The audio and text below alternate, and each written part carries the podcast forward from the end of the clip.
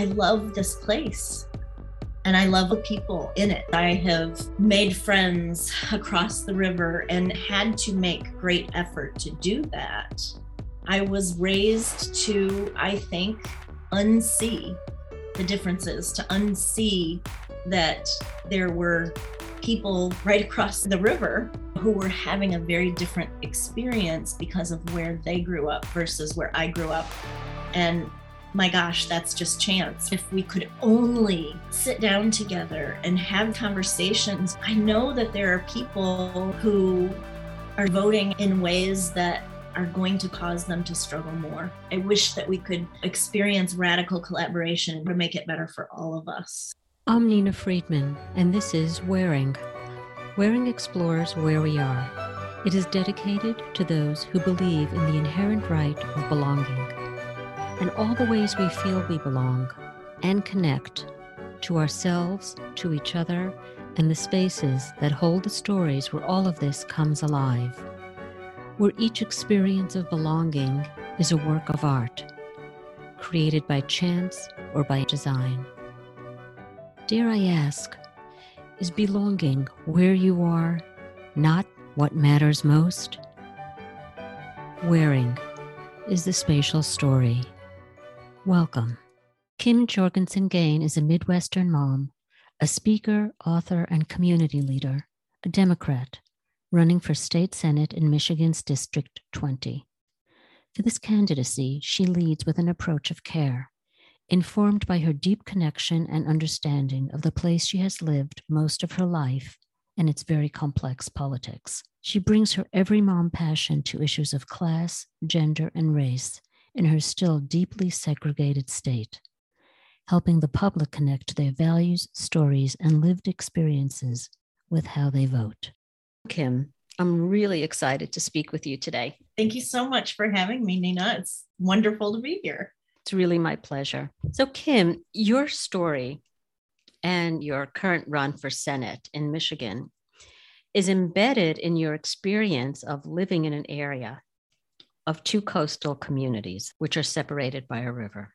Can we begin with you describing these two places? Of course. I was born and raised in St. Joseph, and Benton Harbor is our twin city. People who have been here forever still remember that we are the Twin Cities. St. Joseph, Michigan is in the southwest corner of the Lower Peninsula, Berrien County. We are right across the lake from Chicago. The region in general is a bedroom community of Chicago. We get a lot of visitors from Chicago, and there are a lot of second home owners. Their work is centered in Chicago. They spend their weekends, chunks of the summer holidays here and not just St. Joseph, but all the surrounding communities. It is a beautiful place on the lake.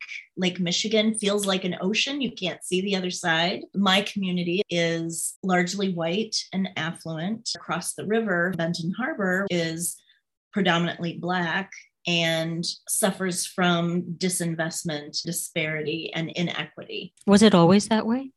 No, no. Benton Harbor used to be the bustling city center. There are beautiful mansions that are still standing along Pipestone and Benton Harbor and other parts of the city. Some of them have suffered over the years from disrepair and neglect, and some of them have been fixed up and preserved and made magnificent again. It was the manufacturing center of our area. Michigan is a big auto manufacturing state. And so the auto industry heavily influences so much of what has happened here. So goes the auto industry.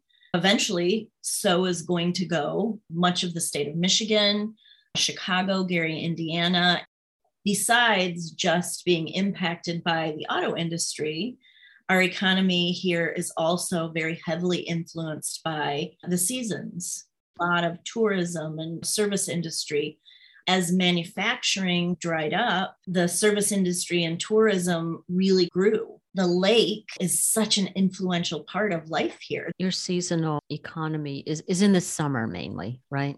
Yes. Summertime is the high season when most of the people visit and our population grows exponentially. So you were saying that The economy at one time was very strong in Benton Harbor, right? Mm-hmm. And then the auto industry started to dry up and this changed the nature of the city and the economy. Looking back at that time, you're saying now St. Joseph's is very white and Benton Harbor is predominantly black. When it was a manufacturing community, when it was economically strong, there's been changes back and forth. What was that history? So I remember when I was a little girl, downtown Benton Harbor was still a bustling city center. There were two theaters on Main Street.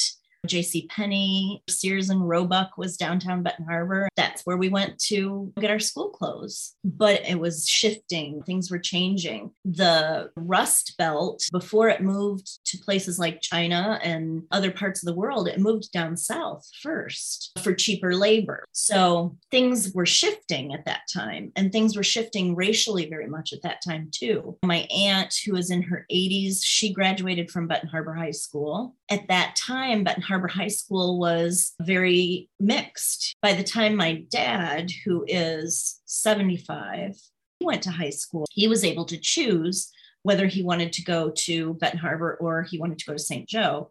And he chose to go to St. Joseph High School.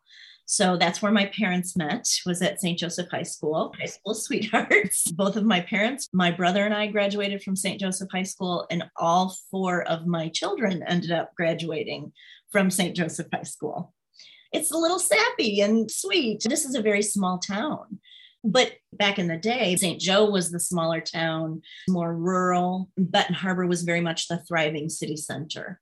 Now I would call St. Joseph more suburban. We do have a city center. It is the county seat, Berrien County but it's a small town. The downtown area, really the main part of it, comprises three blocks, but we have these spectacular beaches. That's the attraction. It's both a blessing and a struggle to make it through the whole year. The businesses who survive have to start over every spring. It's hard to be a small business that relies on tourism that also relies on the weather. And our weather is becoming less and less predictable. So it's challenging, besides how racialized everything is here, because there are such distinct differences in our communities when you are raised in this place, everything is racialized. Tell me a little more how that experience is perceived because you say one is a white community, one is now black community, and then you have the river in mm-hmm. between. So there's my side of the river, there's your side of the river. And the river is this rupturing fracture between the yes. two. How is that actually perceived? You just know about it? Or do you have to interact between the two? That's such a fair question. How do the communities relate to one another? Yeah, it is different, I would say, for everyone. There are people who wish to maintain the segregation. Michigan still is a very segregated state in many ways. And in fact, the Midwest in general. You know, Wisconsin is a state that has very segregated areas still. But I would say, from my experience being someone who was born and raised in St. Joseph, we lived for a couple of years when I was a child in a Southwest Chicago suburb. So I did see when I was a child that there were places that were different than where I grew up. I had a very idyllic childhood. Of course, it depends on how old you are as to what your experience growing up would be. People who are older, like my aunt, their experience growing up in Benton Harbor was I'm sure, in many ways, just as idyllic as my experience growing up in St. Joseph. Benton Harbor is a very proud city. They are every bit as passionate about their city and their community as I am about mine. And I get a little emotional. The children, in some cases, are hungry. You know, COVID, as hard as it was on affluent families, families who are doing fine, families who are going to good public schools, I can't even imagine how much harder it was on communities that are not well funded, that have been subjected to decades of strategic disinvestment because we are so different and because it could be disinvested in. So it just depends on when you grew up there and when you grew up here. And something that I have come to understand as I have made friends across the river and had to make great effort to do that, to get to know and to come to love the Benton Harbor community, is to understand that they don't all exist in a monolith right? Everyone has their own personal experiences, their own personal family dynamics, their own personal experience of living and growing up there. For me, being raised in St. Joseph, I was raised to, I think, unsee the differences, to unsee that there were people right across the river who were having a very different experience because of where they grew up versus where I grew up.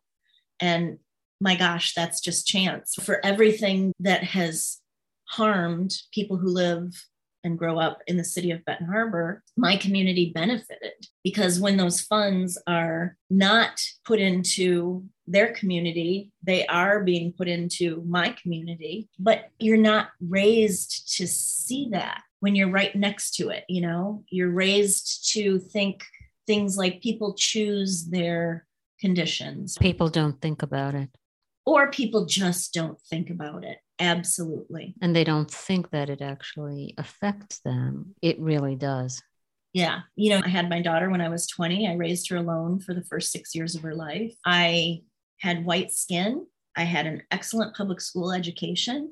I had parents who were connected and because my parents were connected, a job opportunity. And still, I was suicidal as a young single mom because it was just that hard. Had my communities talked to each other, I might have found a community in Benton Harbor of other single moms whose experiences were very similar to my experience, except that they didn't have so many of those automatic benefits that I had. I might have found community with them and I might have felt less alone. That's just one way that I can understand that our separateness impacts and hurts me too. I feel like it certainly did then. That seems to be what I'm called to do is to bring my communities together.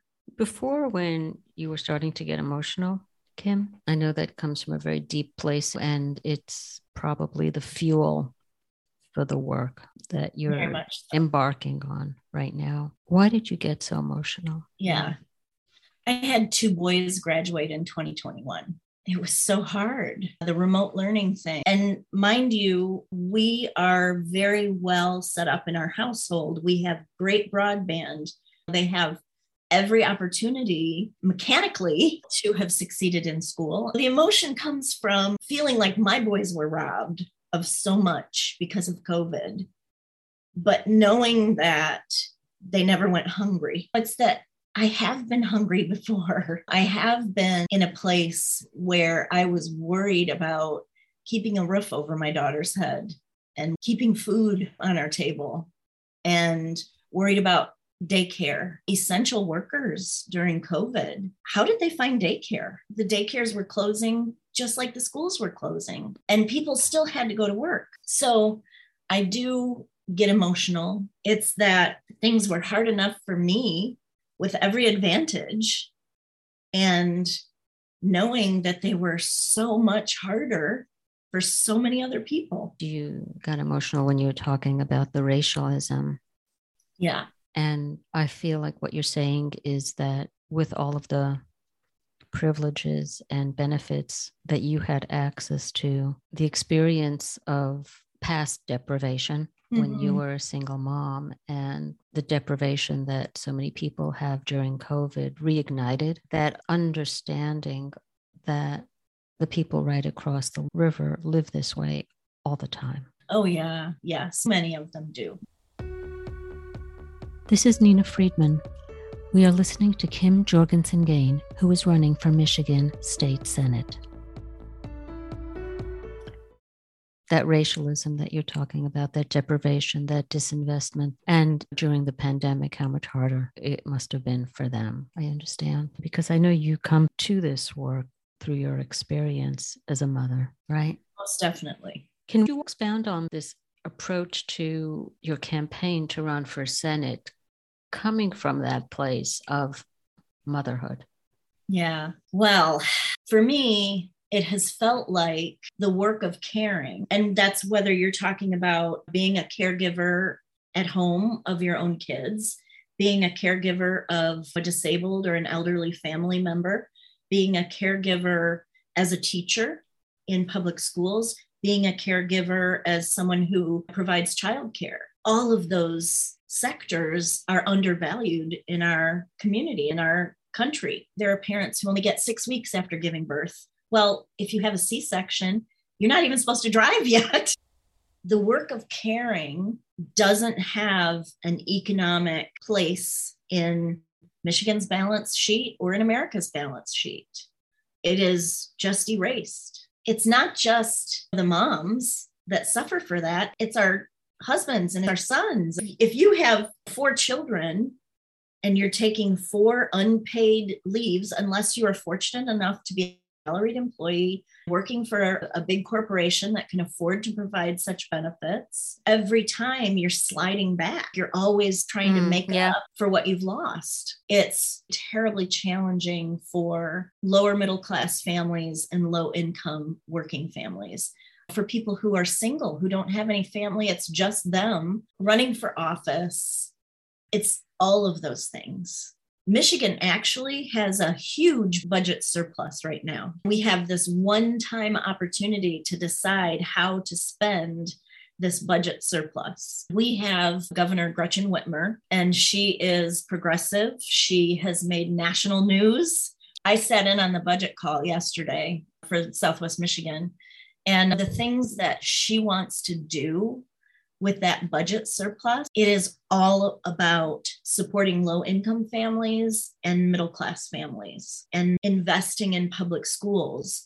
You know, Michigan is the home of Betsy DeVos. Betsy DeVos was our education secretary. I use air quotes. We knew Betsy DeVos here. We knew Mike Pence here because he was the governor of Indiana. St. Joseph is not far from the Northwest Indiana border. In fact, my community gets Northwest Indiana news. We don't even get Michigan news. So you put it together with Michigan being such a key state when the electoral maps come out. When you then put that together with how so much of the experience of growing up where I have grown up is racialized, and so much of Trump's administration was racialized and in my view and in many people's view was very much backlash for having had President Obama, the first Black president of the United States. There are a whole lot of dots connecting about what the battle is that we are involved in right now. That battle is against equity and it's not just against racial equity, it's against gender equity too. Being someone who spent time as a stay at home mom, but who has also been a working mom. Also, we owned a restaurant downtown Benton Harbor, in fact. At that time, I was dealing with the seasonal business, parenting early teen girls, and my husband was traveling. He took a job in his field, and it involved weekly travel. There were huge challenges around that. Each one of those experiences informs my desire to run for this office for state senate in Michigan, District 20. It's because I've seen the best that we can be. And I've also seen the worst that we can be. I know that because of caregivers not really existing in our economy and therefore not existing politically, there has been sacrifice. I don't see that any of us are really thriving the way that we should be because there is this huge hole in how we count. It's profound to me to understand that I was not raised to understand that my existence is political. But when you're raised in an African American community, in a Latinx community, when you're raised facing bullying and not feeling safe at school because you're lgbtq plus you understand that your existence is political because it's been politicized your whole life i think that i was raised to unsee all of that in so many ways you know my parents are products of their environment. It's not like they did it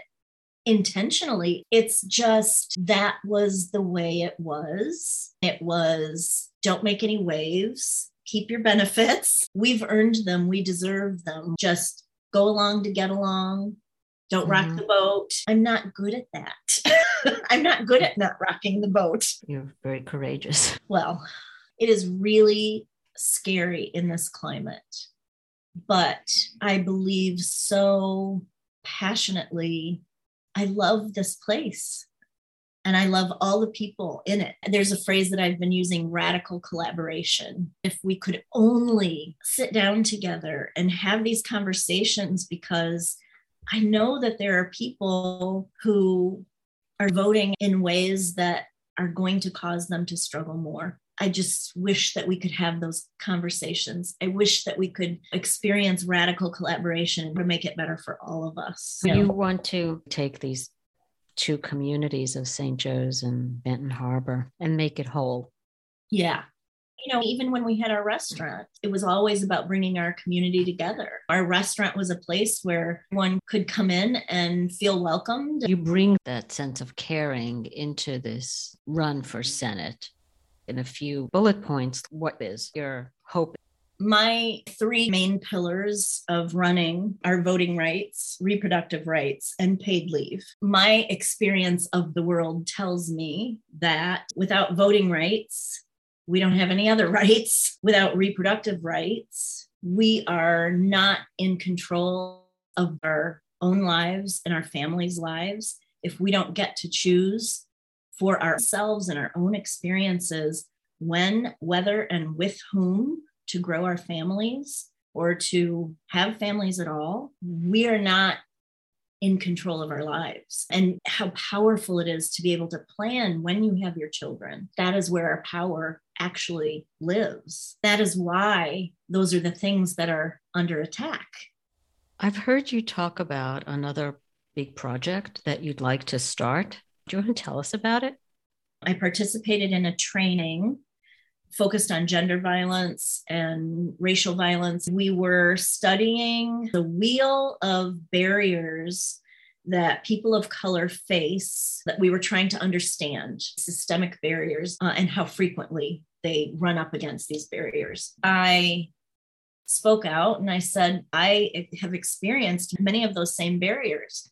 And the facilitator said, Well, of course you have. He said, we cannot hope to achieve gender equity without also healing racism. From that moment, gender equity and racial equity, those two things in radical collaboration, that has become my North Star. So I can't unlearn that. I can't unknow that. I can't stop being aware of the ways that gender equity and racial equity bump up against each other and go hand in hand. So my wish is to create a civic center for gender and racial equity. I think this is a pretty magical place to do something like that. It's the continuation of work that I've been doing for a long time in a lot of different ways, but I feel like it would be a culmination in many ways of putting it all together because I feel like I've been trying to find my place. I know that geographically it is this place. I really feel like it is my spiritual home, but I just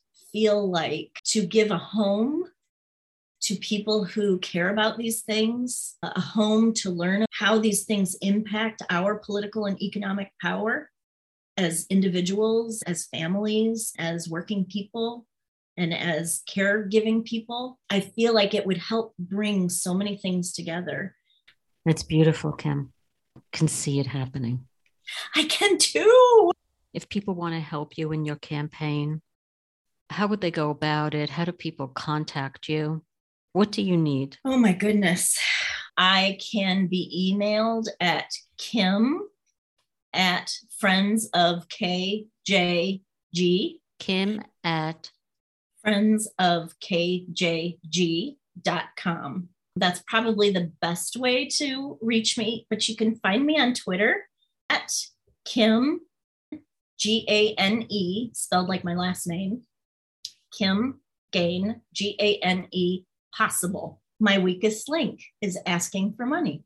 And it's a hard thing for everyone, but I bet you I'm going to get a heck of a lot better at it. We can't do any of this work without campaign funds. You have to buy literature, signs, you need people power. So money is an unavoidable part of running for office. On the Wearing website, we're going to provide a link www.friendsofkjg.com, where you can also donate. So if you're interested, please look there. Everything will be there. It's an easy access link that you can just push and you'll find it. Awesome. Before we close, is there anything else that you wanted to say?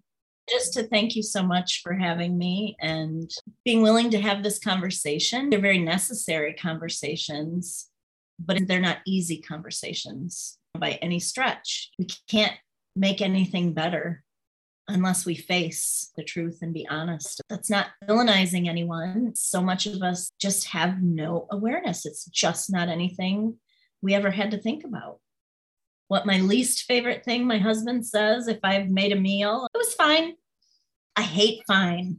Fine is not the same as good, and how to be good, how to make Michigan work better for all of us. That's my right. goal. Thank you, Kim, so much for your time today. And I really wish you so much success in your upcoming Senate campaign and then in building the Civic Center for Gender and Racial Equity. Thank you so much. You're welcome. Dear listeners, thank you for being here. I invite you to reflect on what you've heard today and send your thoughts or stories. We would love to hear from you. Stay in touch on Facebook, Instagram, or on our website, thewearing.com. Subscribe free to Waring wherever you get your podcasts so that you are alerted when the next episode airs.